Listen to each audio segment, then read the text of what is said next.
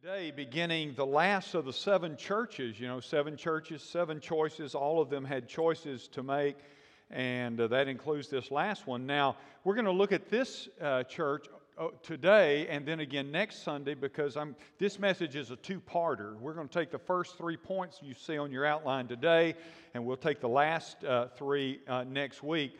But we want to look at this seventh church, which is arguably the most famous or most well known, I guess I should say, of all the seven churches. It's the church at Laodicea. And you notice on your outline that I've titled this the complacent church because that's the best description. They had become complacent, and as a result of their complacency, they had drifted away from God, and they didn't even know it. And uh, so they represented a kind of church and a kind of follower that that moves from God and all the while thinks they're uh, lockstep with God and what He wants for their life. The Barna Research Group, which is a probably the most preeminent and prominent uh, Christian polling organization in the world, released a report uh, recently about the growing spiritual decline in both church and in uh, those who claim to be uh, followers of Christ. And they, they released a report uh, based around four key spiritual indicators that have dramatically dropped over the past uh, 30 years. For example, in 1991, 86% of U.S. adults held a biblical view of God. But just last year, that number had dropped from 86% to just 46% do now. Almost half. Um, and then they also pointed to the belief in the Bible as the accurate word of God. And that fell from 70%, listen to this, to last year just 41%. Uh, and then uh, the percentage of Americans who believe they'll go to heaven because they accept Jesus as their personal Savior fell to an all time low of 30% in 2021. People who said, Yeah, I believe if I, I, I trust Christ, I'll go to heaven, uh, all the way down to 30%. Barna went on in a, another report uh, released online to say that at least 40% of born again Christians no longer attend church or read their Bible uh, each week. 30% are not, quote, absolutely committed to the Christian faith. And 70% are not involved in a small group that meets for spiritual purposes. Well, the growing spiritual complacency of Christians and Christianity according to Barna research, is at a historical low and a staggering, the results are staggering, Barna's uh, uh, organization said. A.W. Tozer uh, said this complacency is the deadly foe of all spiritual growth. The church at Laodicea that we're going to look at today and next week is a church that represented this kind of weird decline in real, authentic biblical faith. They had all the motions down, they had mastered the motions, but the reality of their faith, the dynamic of real faith, the dynamic of what they believed, uh, uh, had declined severely. And the result was a kind of complacency and uh, a self satisfaction and self reliance. And so that kind of sets up uh, what I want you to understand about this church, about who they were, where they were spiritually. But here's what it also reminds us of that there, uh, there's not a lot of change in the modern church, in the modern era. Today, the very same things that were characteristic of them can and often are characteristic of us. If you're physically able to do so, why don't you stand with me this morning as we read about the church at Laodicea in Revelation chapter 3, beginning in verse 14.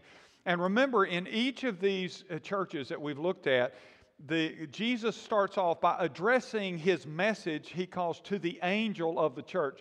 Do y'all anybody remember who the angel of the church was? Come on, say it loud. Thank you. The angel, the well, ne- never mind. Uh, meaning the messenger, really, is what it is. The messenger. So, this letter, Jesus says, I'm giving this message to the pastor, to the preacher, whatever you want to call it, to deliver to the people. That's what it was saying there. And in each of these churches, uh, churches, that was the case. But notice how it, uh, what he says in this first verse. And to the angel of the church in Laodicea, right? So he says, this is, this is a message, preacher, I want you to communicate to the church, Laodicea, the words of the Amen. That's Jesus. The faithful and true witness. That's Jesus. The beginning of God's creation. That's Jesus. In verse 15, he says, I know your works. You're neither cold nor hot. I would that you were either cold or hot. So, because you are lukewarm and neither hot nor cold, I will spit you out of my mouth. For you say, I'm rich, I have prospered, and I need nothing, not realizing that you are wretched, pitiable, poor, blind, and naked. I counsel you to buy for, from me gold refined by fire, so that you may be rich, and white garments, so that you may be, uh, clothe yourself, and the shame of your nakedness may not be seen, and salve to anoint your eyes, so that you may see. Those whom I love, I reprove and discipline. So be zealous and repent. Behold, I stand at the door and knock. If anyone hears my voice and opens the door, I will come in to him and eat with him, and he with me. The one who conquers, I will grant him to sit with me on my throne as I conquered and sat down with my Father on his throne. He who has an ear, let him hear what the Spirit says to the churches. Now, Lord, help us today to hear what your message is. The message that you gave to Laodicea, Father, let us hear it. And Father, let us be honest and look inside and ask our own li- uh, our, uh, ourselves is our own life characteristic of the church of Laodicea? So, Father, we're ready to hear from you. We ask you to speak to us. We ask you to convict, to uh, confront us where we need to be confronted, to encourage us where we need to be encouraged, and to challenge and change us, Father.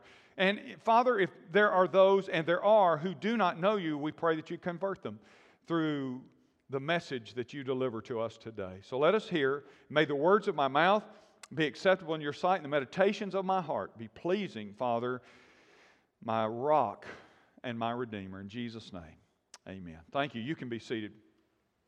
Now, let me give you a little bit of background. I've done this with all the churches that we have uh, looked at in this series. Let me give you a little bit of background so you'll understand uh, some of the details about Laodicea. It was the furthest east and the furthest south of all the churches that we've looked at geographically. It's set between two cities Hierapolis, which was a few miles to the north, and Colossae, uh, a few miles to the, the, the, south. Its location was perfect for agriculture, a lot of pasture land, and it was perfect for herding. It sat at the intersection of two major trade highways. It was enormously wealthy city, and that's because of the trade, the commerce that ran uh, through these intersections. And so it was a very prosperous area. It was known for its luxurious black wool, and it was, uh, and it, uh, because of that, it prospered to a great deal because of its clothing industry. It was kind of a textile industry, but a very uh, wealthy one at that. Like the other cities, now it's full of paganism.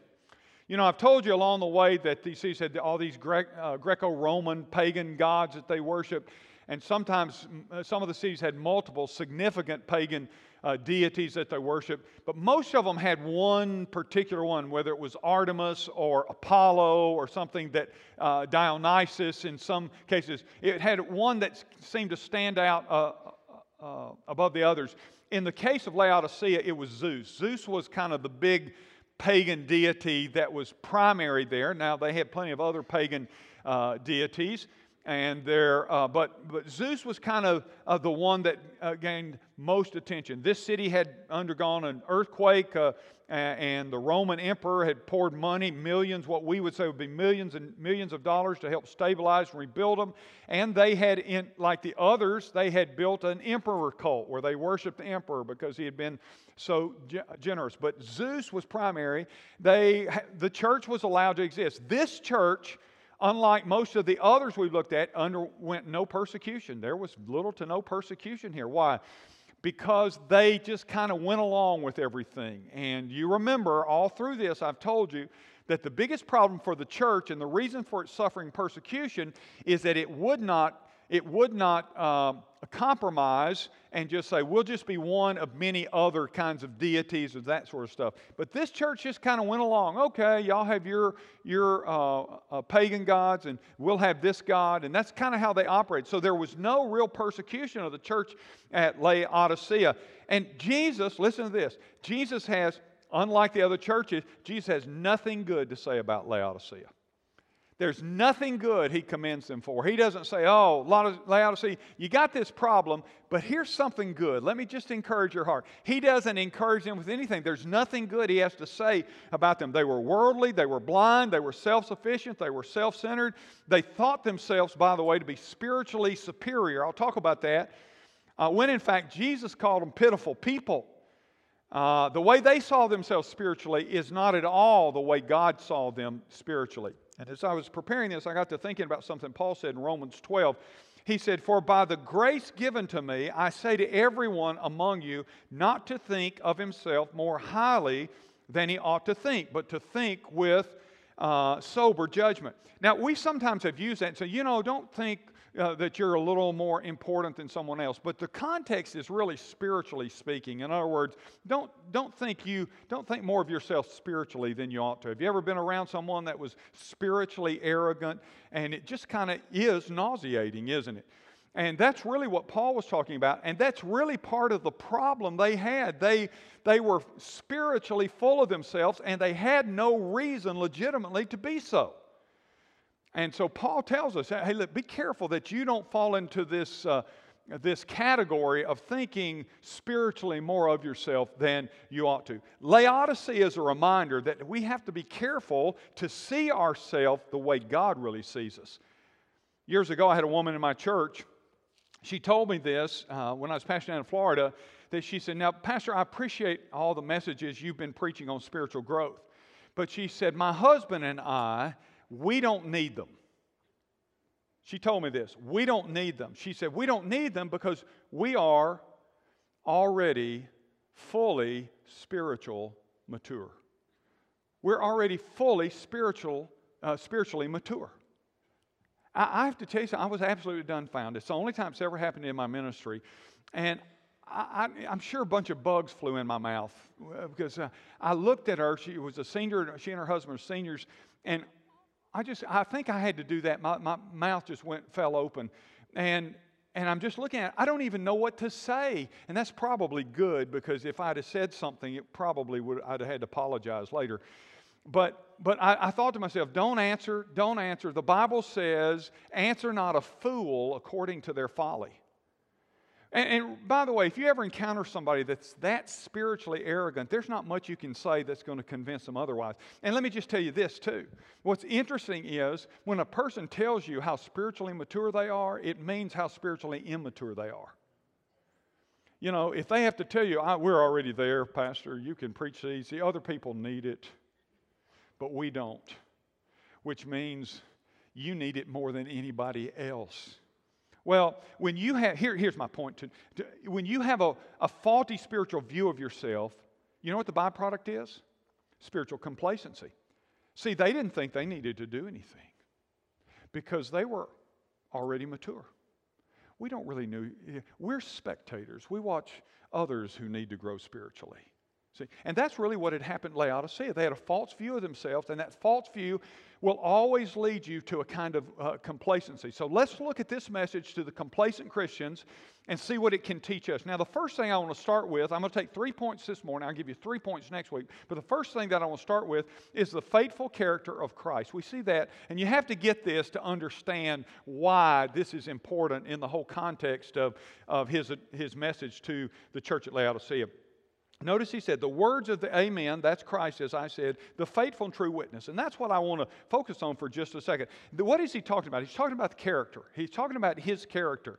Now, here's what this is this is a statement of authority and reliability. In other words, Jesus has the credentials to deliver the message and his counsel to the church. That's what he's doing. Uh, are, are, you with me? So, what he's starting out, he's saying, This is, uh, Pastor, relay this message from the true and faithful witness to the people. In other words, I have the credentials, that's what Jesus was saying, to address the church. Sometimes it is a message of encouragement, and sometimes it's a message of discipline, isn't it?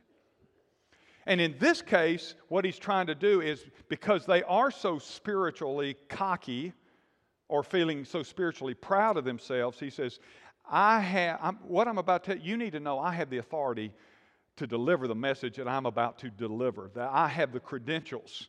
Because he's a faithful and true, then here's what it means we need to listen when God speaks. By the way, God's still speaking. He speaks to us right here through this book. He speaks through the message of the preacher if the preacher is speaking from the book. He, he still, and he still has the credentials.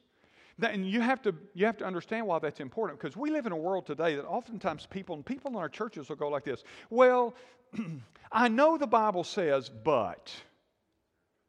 You know what? So when a person says, I, I, believe the Bible, and I know what the Bible says, but guess what they're saying? What, what are they doing? They're saying, I, I'm not going to submit. There's some things that I disagree with because I don't like the message, so I'm to I'm going to reject that. I know the Bible says this, and I believe the Bible, but you listen, be careful anytime you see or hear a person say that. What they're saying is that Jesus doesn't have the credentials to say what Jesus has said.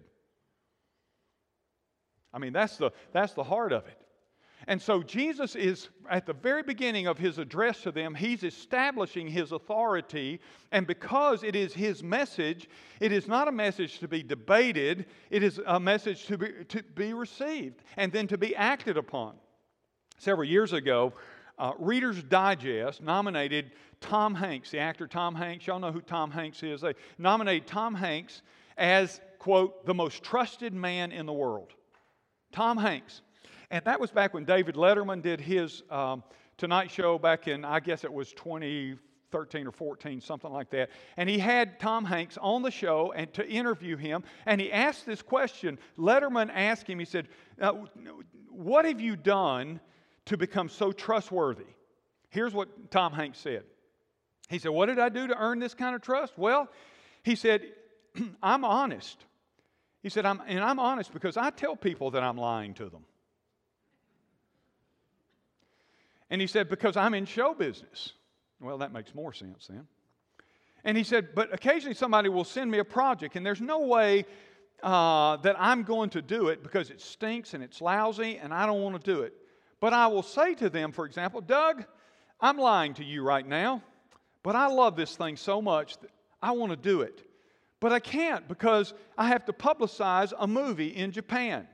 By the way, Doug, I'm lying to you. The things I just said are lies. But don't you feel better about it? But then, when I'm supposed to be in Japan, as I said, promoting my new movie, I actually turn up in America in the crowd at a hockey game, and that kind of blows it. But then I tell him, I come back and say, But hey, dude, I opened the conversation by saying, I'm lying to you. Well, how trustworthy is that? I'm going to tell you something, but I'm lying to you. So you're never going to know when I'm really honest or when I'm not honest. And now I've been nominated as the most trustworthy man in the world. Well, I want to tell you something Jesus will never do that to you. Jesus will never lie to you just to make you feel better. That's what Tom Hanks said. So, what I'll do is I'll, I'll lie and then I'll tell them I'm lying. So, doesn't that make you feel better about my lie? Jesus will never do that. Jesus is the faithful and true witness. So when Jesus says something, you can trust it. You can trust everything Jesus says. Jesus is not playing some kind of semantic word game with you to try to say, uh, do you, you trust me or not? He is completely and totally trustworthy. Christ's faithfulness and Christ's character has proven itself trustworthy. Therefore, his message should be received without hesitation and without reservation. That's what's going on. You didn't know there was that much in verse 14, did you? But that's what's going on there. That's what he's doing. He's establishing for them his credibility. In other words, I have the authority to address the issues that, that uh, are real in our lives. That's what he's saying to Laodicea. Now, with that said, Jesus delivers his message and he begins this message with the second thing that I want you to note this morning, and that is the shameful condition of the church. So we see the faithful character of Christ, but in verse 15 and 16, we see the shameful condition of the church. He says, I know your works. You're neither cold nor hot. I would that you were either cold or hot. So because you are lukewarm and neither cold nor hot, I will spit you out of my mouth.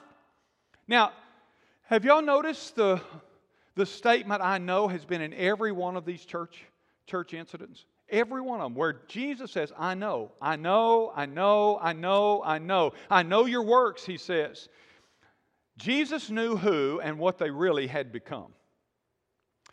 Uh, he knew all about them.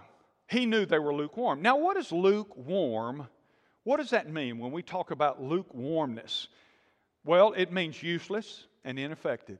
That's a simple definition. I know that you are useless and ineffective. They didn't see that about themselves because they were blind, as we'll talk about. But it's a half hearted kind of commitment. It was self reliant and self sufficient.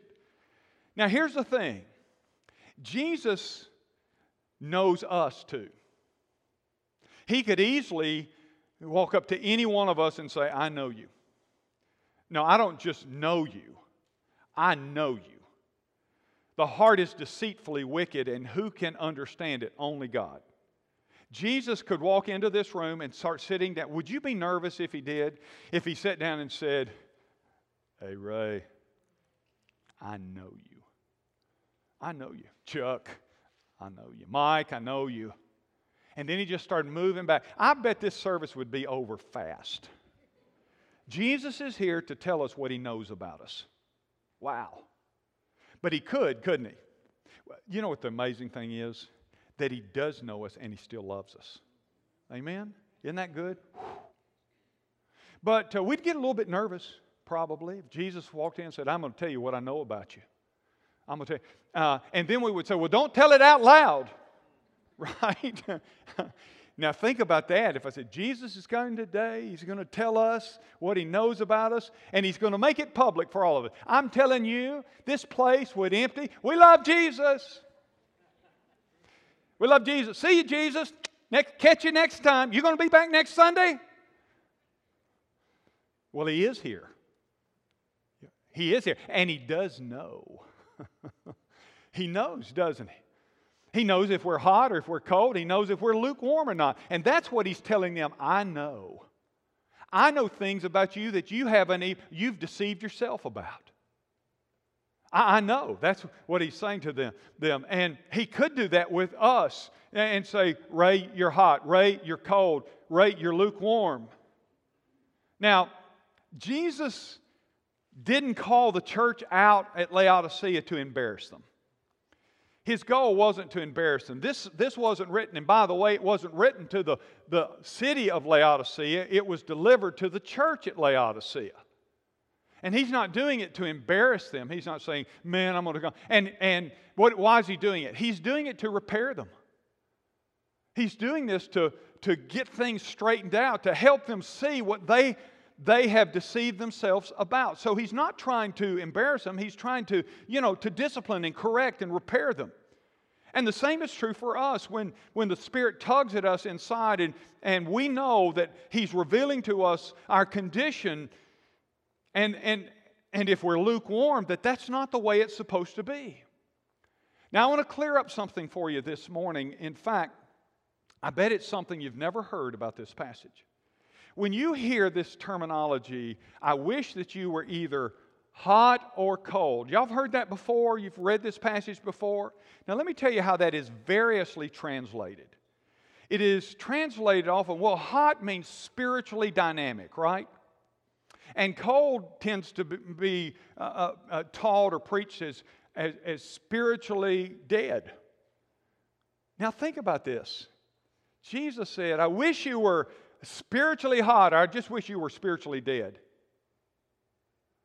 You can't imagine Jesus saying, Man, I'd rather you be spiritually dead than spiritually hot or lukewarm. Jesus would never say that. Now, hang on, I want to show you something. So, what is Jesus really saying? Because this is, this is only, I've only heard it a few times, but I think it's right. Remember, I said there's a city called Hierapolis that is just a few miles north. Well, Hierapolis was known for its hot springs, healing that were used for healing. People would go and sit in these hot springs and uh, for healing. And you know, we know that that that heat is applied oftentimes for for muscle soreness and everything. If you're not there yet, you one day will understand the value of heat. And so these springs, do you know you can still go? I've been in this region, you can still go and you can see the ruins of the aqueduct that came from Hierapolis that carried these hot spring waters that were used for healing. Okay, are you with me? Okay, now that makes sense, doesn't it? I wish you were hot and, uh, and, and you brought healing and health and, uh, to others. Okay? But the cold thing, what's that about? Spiritual death? No. South of Laodicea was another city called Colossae. Paul wrote a letter to the Christians at Colossae. Do you know what Colossae had? It had these extremely cold springs and streams. And you know what they did in Laodicea? Just like they had an aqueduct bringing the hot water in for healing pools and that, they had the cold water aqueduct into Laodicea so people could be refreshed by the cold water. Here's what Jesus is saying don't miss this. I wish you were hot such that you brought healing and, and help to people in need, or that you were cold, which brought refreshment. One or the other, you could be spiritual refreshment to people, or you could be a source of spiritual healing and help to people, but you can't, in the middle, does no good for anybody.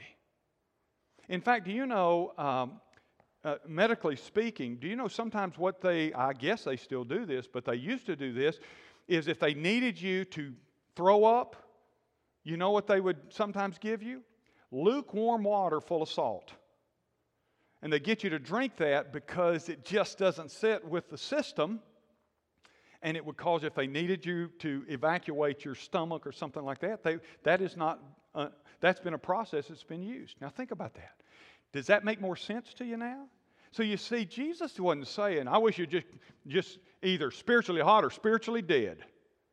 He was saying, be one or the other. Be cold refreshment, spiritual refreshment, or be, be spiritual health and healing, but don't try to be uh, in between. And, and so uh, uh, Jesus is trying to communicate to them how important it is to be useful to Him and not useless like lukewarm water was. Both hot and cold water are acceptable, one to heal one to refresh. Both are needed and both are blessings. Both, both do something good, but don't be lukewarm because it doesn't heal and it doesn't refresh. Erwin Lutzer um, tells about a friend he has in Germany who said that he attended a concert that included a piece played by a handbell choir. And he said, in the middle of their rendition, have you ever been to a handbell concert? In the middle, of, we used to have a handbell thing uh, here, uh, choir. And they over here sometimes at Christmas they'd play all the handbells. It's a pretty cool thing. And and he says so. His friend is at this handbell concert in Germany, and they're you know they're they're picking up their bells and doing all the thing. And there was a drunk man that walked down to the handbell table in the middle of the concert, and he took the the, the sheet that laid across the table where the handbells were sitting and he yanked it. he yanked it out and the handbells all fell over and everything. Here's the amazing thing the concert just continued like nothing had happened. The music was being piped in through the speakers. It was still ringing, the bells were still ringing. Do you get it? They were just going through the motions. They weren't really doing the concert. You know what? There's a lot of Christians that are just going through the motions. That's what was going on at Laodicea, and that's what, that's what lukewarmness looks like. It's just going through uh, the motions. And the problem with the Christians here at Laodicea, and the problem for many of us, is that we have mastered the motions of faith. We know how to, to look like uh, we're playing the instruments when in reality we're just going through the motions. We're not living authentically the faith that we have. You know, the Bible tells us that we are to we are to be in the world but not of the world. It teaches us that that we live in the world but we're not of the world. But listen, here's what the Laodiceans were. They were in the world and they were of the world. They looked and they lived more like their culture than they did their king and his kingdom. Their worldview was like the world's. Do you know everybody has a worldview? That's become a popular, that's been around for years and years, but it's really become popular in the last decade. What's your worldview? Your world. Everybody has a worldview. A worldview is simply the way you see things. It's kind of the lens through which you filter everything. Everybody has a worldview. The problem is for the Laodiceans is their worldview was dictated by the world. There, look, years ago, you essentially had two worldviews. You had what we call a secular worldview and a sacred worldview. So one was biblically based. This is God is the creator, God's laws uh, rule, God is the authority, and that was a sacred. And so everything is, is viewed through the lens of God's word and God the creator. But in years that followed, we've developed so many secularistic kinds of this is your view, that's your view, everybody's. But here's what happened their worldview looked a whole lot like the world's worldview. Instead of them, a Christian worldview shapes our behavior. But a world's worldview, the world shapes our behavior. The Christians either shaped by the Word of God or the world's view.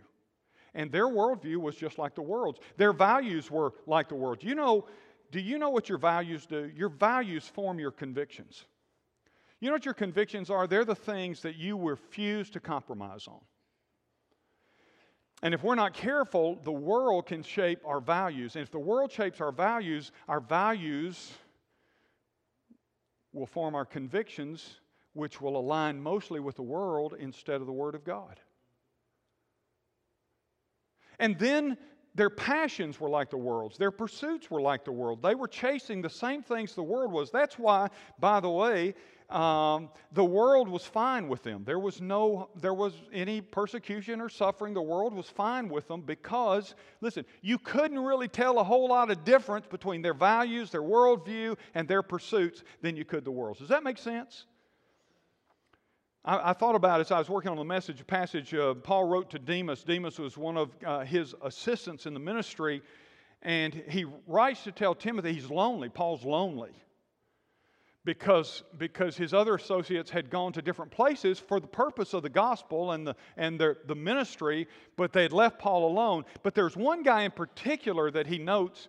Maybe you've heard of a guy named Demas.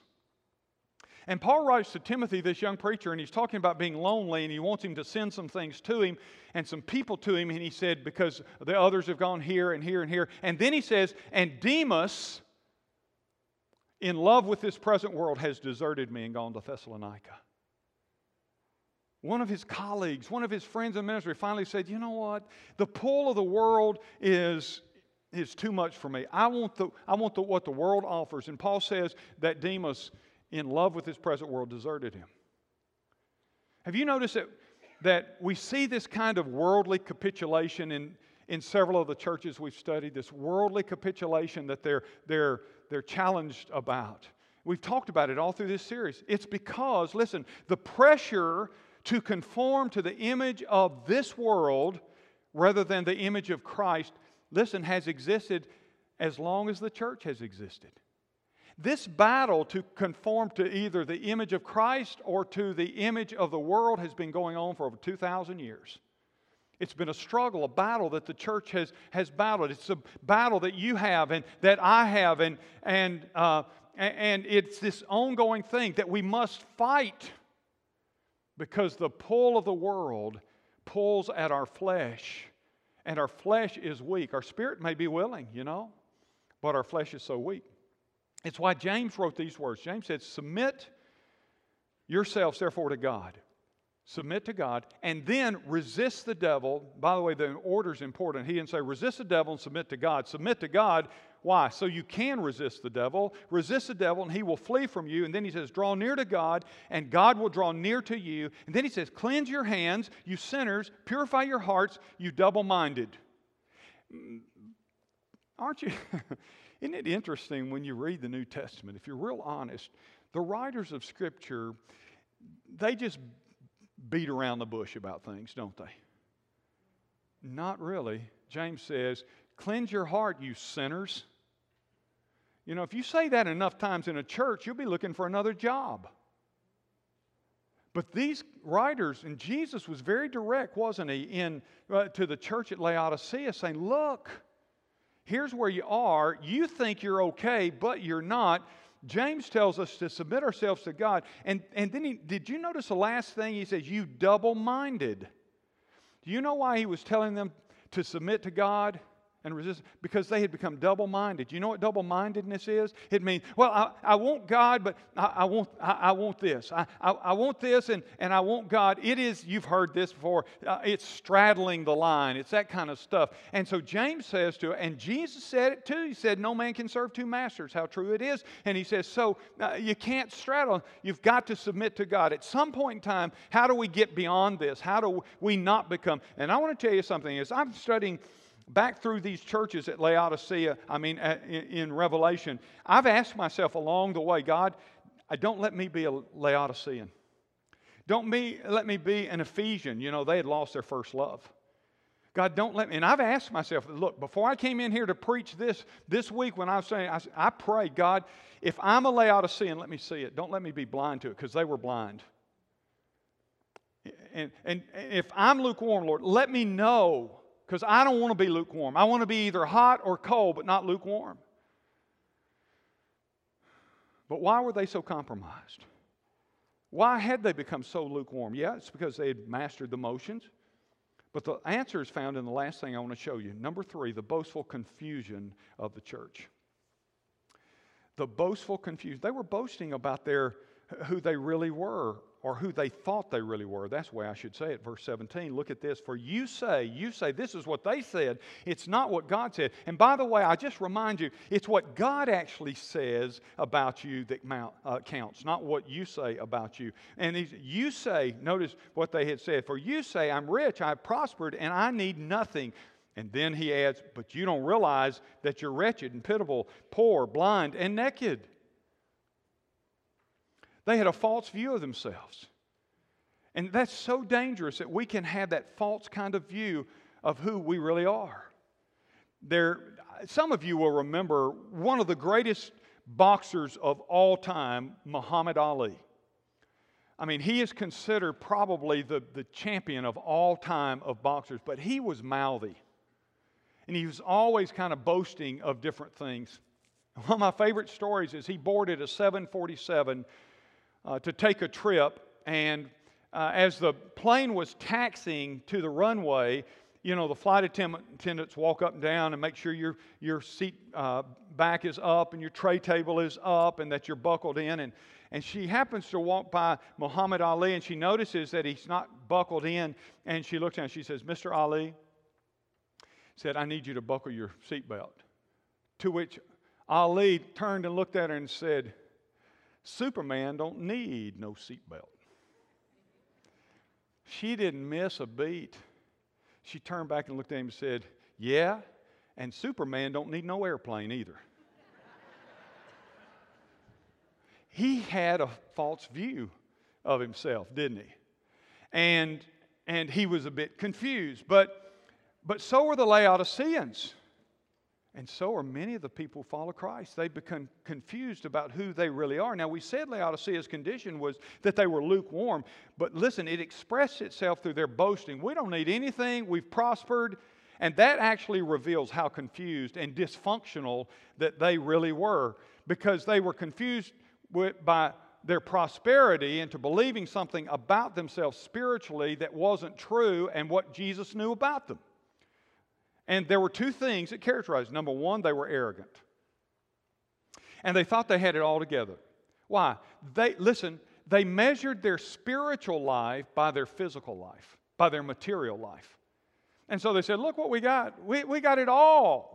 Therefore, we got it all together. And we are spiritually all together because we, ha- we have it all together materially. They assumed, you see, that their prosperity meant that they were favored by God. Now, God sometimes does favor us materially. And there are a couple of reasons that He does that. I'll tell you about one in particular, but they were confused. They had confused material things with spiritual things. Y'all, y'all, I know you remember all of my sermons, and a few weeks ago I preached on the church at Smyrna. And you may recall that one of the things I said about the church of Smyrna is that it was a very poverty stricken church. Now, it was one of the two good churches that Jesus addressed. Philadelphia was the one we talked about last week. But Smyrna was a poverty stricken. They were struggling, and the culture had been mean and unkind and persecuted them uh, financially as well as uh, uh, uh, uh, uh in terms of their religion. But Jesus said something to Smyrna. He said, I know your poverty, but you are rich. They were, okay, so watch this. They were, they were physically impoverished, but they were spiritually wealthy. It's just the opposite with Laodicea. Jesus says to them, you're, spirit, uh, you're physically wealthy, but you're spiritually poor.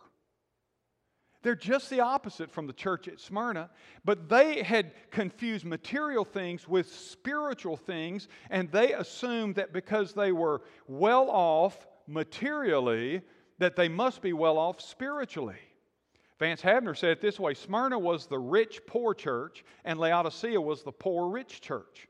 So they were arrogant. They thought they were just superior because they had all that they needed around them. But they're not only arrogant, they were also ignorant. They were ignorant because they trusted in themselves rather than God. You know, so what do we need? Look who we are. Look what we have. They said they had no needs and they boasted about it, but they were ignorant to the facts. And so Jesus sets the record straight. This is what Jesus says. He says, You're really wretched. What does that mean? Well, it means that they were spiritually miserable people. He says to them that they were miserable. You know, there are a lot of folks that are trying to convince themselves inwardly that they're okay with God because everything around them is okay. So they think, well, it, it, all everything around us is good. It must be good in here, and yet they have this unease inside. They're miserable. Why? Because they're confused about the truth about who they are. They were pitiable. The word pitiable is used there. It just means they deserve pity. Have you ever seen somebody and you thought, they just don't get it? And then instead of being angry at them, you, you feel sorry for them. Have you ever had that experience? You know, they, they don't get it, and, and they, they just, you can't convince them. And then you find yourself not saying, uh, those folks are dumb. You, you, instead, you say, I, I feel sorry for them. I really pity them. Well, that's what is going on here. They, they were full of pride and full of themselves, but Jesus was saying, What you don't understand is you're pitiful people. And then he says, Here's, the, uh, here's another fact that they were poor, they were spiritually bankrupt. They didn't get that because you know what? They lived by their physical eyes. That's why the Bible tells us that we walk by faith and not by sight. Your sight will, will confuse you if that's all you have to build your life on, the things you see, because you won't see the things that count forever. And so they didn't walk by faith, they walked by their sight. And Jesus says, You're blind. You think you see everything right, but you don't. There's a kind of spiritual vision that all of us need. It's the ability to see through the eyes of Christ, to understand what's going on. Listen, as you sit in here uh, this morning, there are things happening that you don't even know about. And you can't see them, but you can believe it by faith because there's a spiritual war going on. And that war, listen, involves you because the enemy wants to take you down. He wants to ruin you. If you're not saved and you're watching uh, live or in this live audience, listen, the enemy is fighting. There's a war going on, and it's about you, and your soul is involved in this whole thing. That's why Jesus said, Fear him that can destroy the soul and cast it into hell forever. There's a battle going on. And if you don't learn to see by faith and understand, and uh, faith comes by hearing, and hearing by the Word of God. So if I hear by faith what the Word of God is, and I can see spiritually that there's so much more going on than what my physical eyes see. But if you don't get that, you'll live a life, and all of your, uh, uh your religion will be by sight. And notice I use the word religion. It'll be by sight. That's what they were. Oh, it looks good. Look, everything around us is good. But Jesus says, You're blind. You don't know what's really going on. And then he says that they were naked, meaning that they weren't cloaked in righteousness. They had the finest of clothes. Remember, the clothing industry was big time in Laodicea. And isn't it interesting that Jesus pulls this out? Now, it, look, let me just show you. Jesus used their own geographic area and their own industries to make his points. You're hot or cold. You're not hot or cold. You're lukewarm. You're not from the hot streams of the cold. That's what was happening. They could relate to that. And then he says, You're naked. And they're going, well, Naked? I got the finest clothes. I got the designer clothes. We make designer clothes here in Laodicea.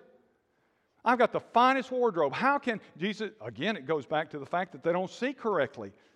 And they had believed their own press clippings that they were, they had it all together. But Jesus says, he uses something that they can relate to clothing. You think you're clothed um, to the hilt, but you're really naked because you're not clothed in righteousness. You're not clothed in that, that garment of Christ, which makes all the difference. One of the worst things that we can do is to convince ourselves that if everything is well physically and circumstantially, then everything is well spiritually. It may be the case sometimes, but not always. And Jesus wants you to know when it's real, when it's not, but you've got to learn to keep your eyes on Him so you'll be able to understand God, am I a Laodicean? Have I become a Laodicean? Did you know that sometimes God is good to you because he's, He loves you and He's trying to get your attention and turn your heart and break your heart? Did you know that? Let me say that again. Sometimes the good stuff in your life may be God trying to break your heart with His kindness and His love and goodness and turn you to repentance. You say, Really, where'd you come get that from? I'm glad you asked. Let me tell you about the Roman Christians. The Roman Christians were kind of like the Laodiceans. There was an element of them that thought they had it all together. And uh, there are two things in Romans that, uh, that reveal that. One is that um, they, they put together this argument that went like this God loves to give grace to his people, right? And is, would you agree with that? I, th- that's true. God loves to give grace to his people. Thank God for grace. Amen? And so here's what the Romans says God loves to give grace. And when does God give grace? God expresses grace to sinners, right? Thank goodness for that. We are sinners saved by grace. Thank goodness. So their rationale went like this So God loves to give grace to sinners, therefore, if we sin more, God can give more grace. And so that's what they were doing. They're saying, well, God loves to give grace, so we'll just sin more. Oh, God, we need more grace. Okay, I can sin some more. God, I need more grace. It was a cop out, you understand. And so Paul answers them and says, Shall we continue in sin that grace may abound? Shall we continue sinning so that more grace can keep abound? God loves to give grace, and so I love to sin. So this is a wonderful formula. And you know what Paul's answer is? Shall grace, uh, shall sin uh, continue that grace may abound? He says, uses the strongest language in the Greek meganoito in the Greek, and it means this no, no, no, no, no, never. That's how he would say it. In other words, they were abusing the grace of God. They weren't taking advantage of the grace, they were abusing it.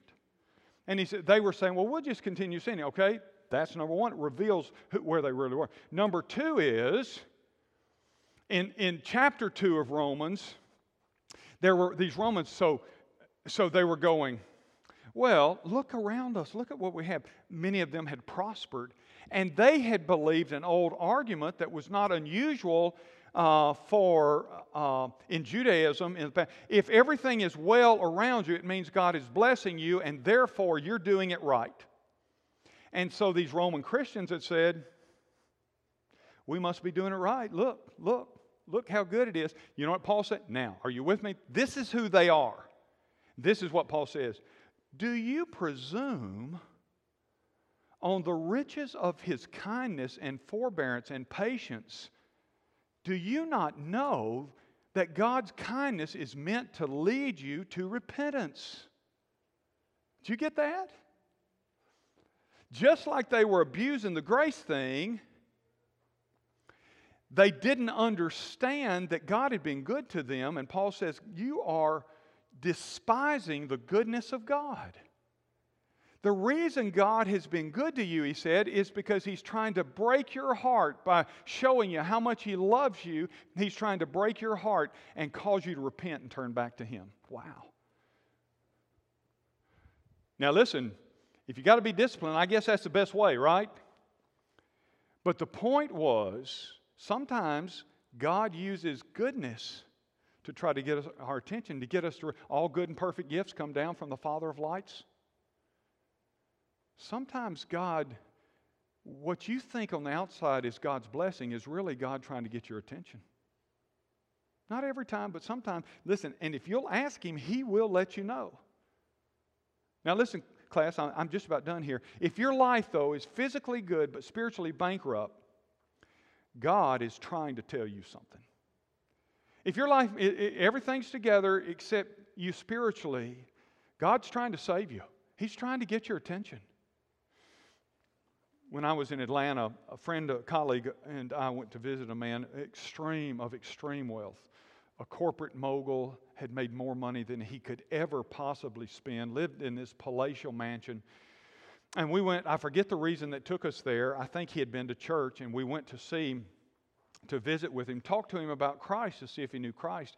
We went into this palatial, I mean, this estate thing, a gated thing that had to get in, and it's a compound almost kind of thing. And we went in, and we went into his house, and I don't remember what he did, but he was very kind and welcoming, and we sat down to talk to him. We began to talk to him about uh, spiritual need and how we all need Christ as our Savior and, and how we're all spiritually bankrupt and all this kind of stuff, and that we're all sinners and everything. And after a few minutes, he paused us and kindly said, he said, look around here.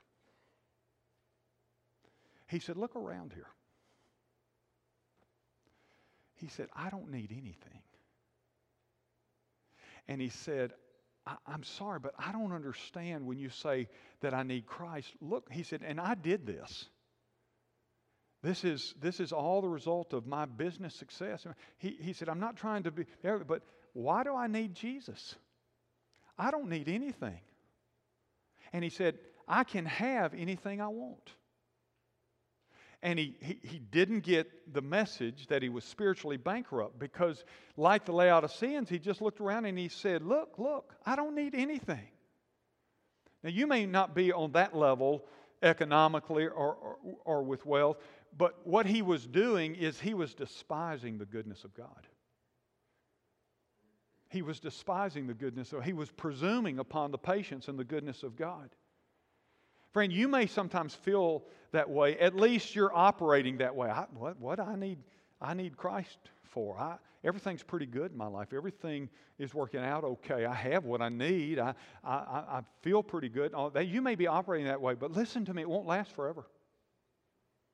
It won't last forever. And that is why you need God. Because no matter how successful you are in this world, Laodiceans, you need God. Don't presume upon His goodness. And by the way, you know, all of us are one stroke or one heart attack, one car accident, one whatever, fill in the blank, away from suddenly needing God desperately. Don't presume upon His goodness. Pray with me, if you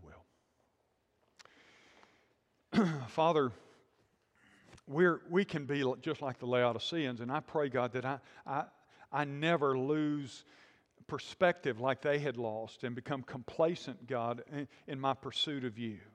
And just uh, presume that your goodness in so many ways, for which we all praise you for your goodness and your grace, but Lord, let us not take it for granted.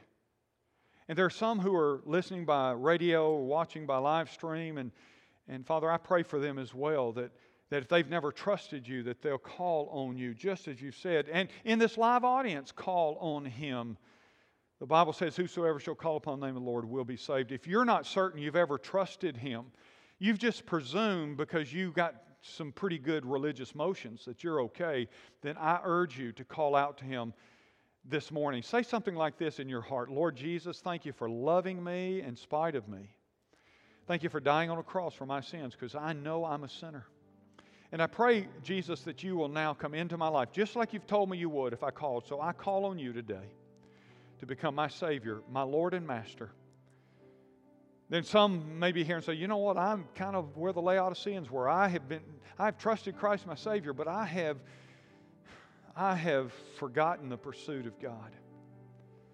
and I've just assumed, but I know inside my heart, I'm kind of miserable, wretched feeling. I, I, have lost my spiritual vision and sight. And, and so, Lord, I just want to tell you today restore to me my spiritual sight. Lord, I want to tell you um, that I want to be hot or cold, but I don't want to be lukewarm. No more lukewarmness. Lord, would you hear these prayers being offered? I know you do. We offer them in Jesus' name.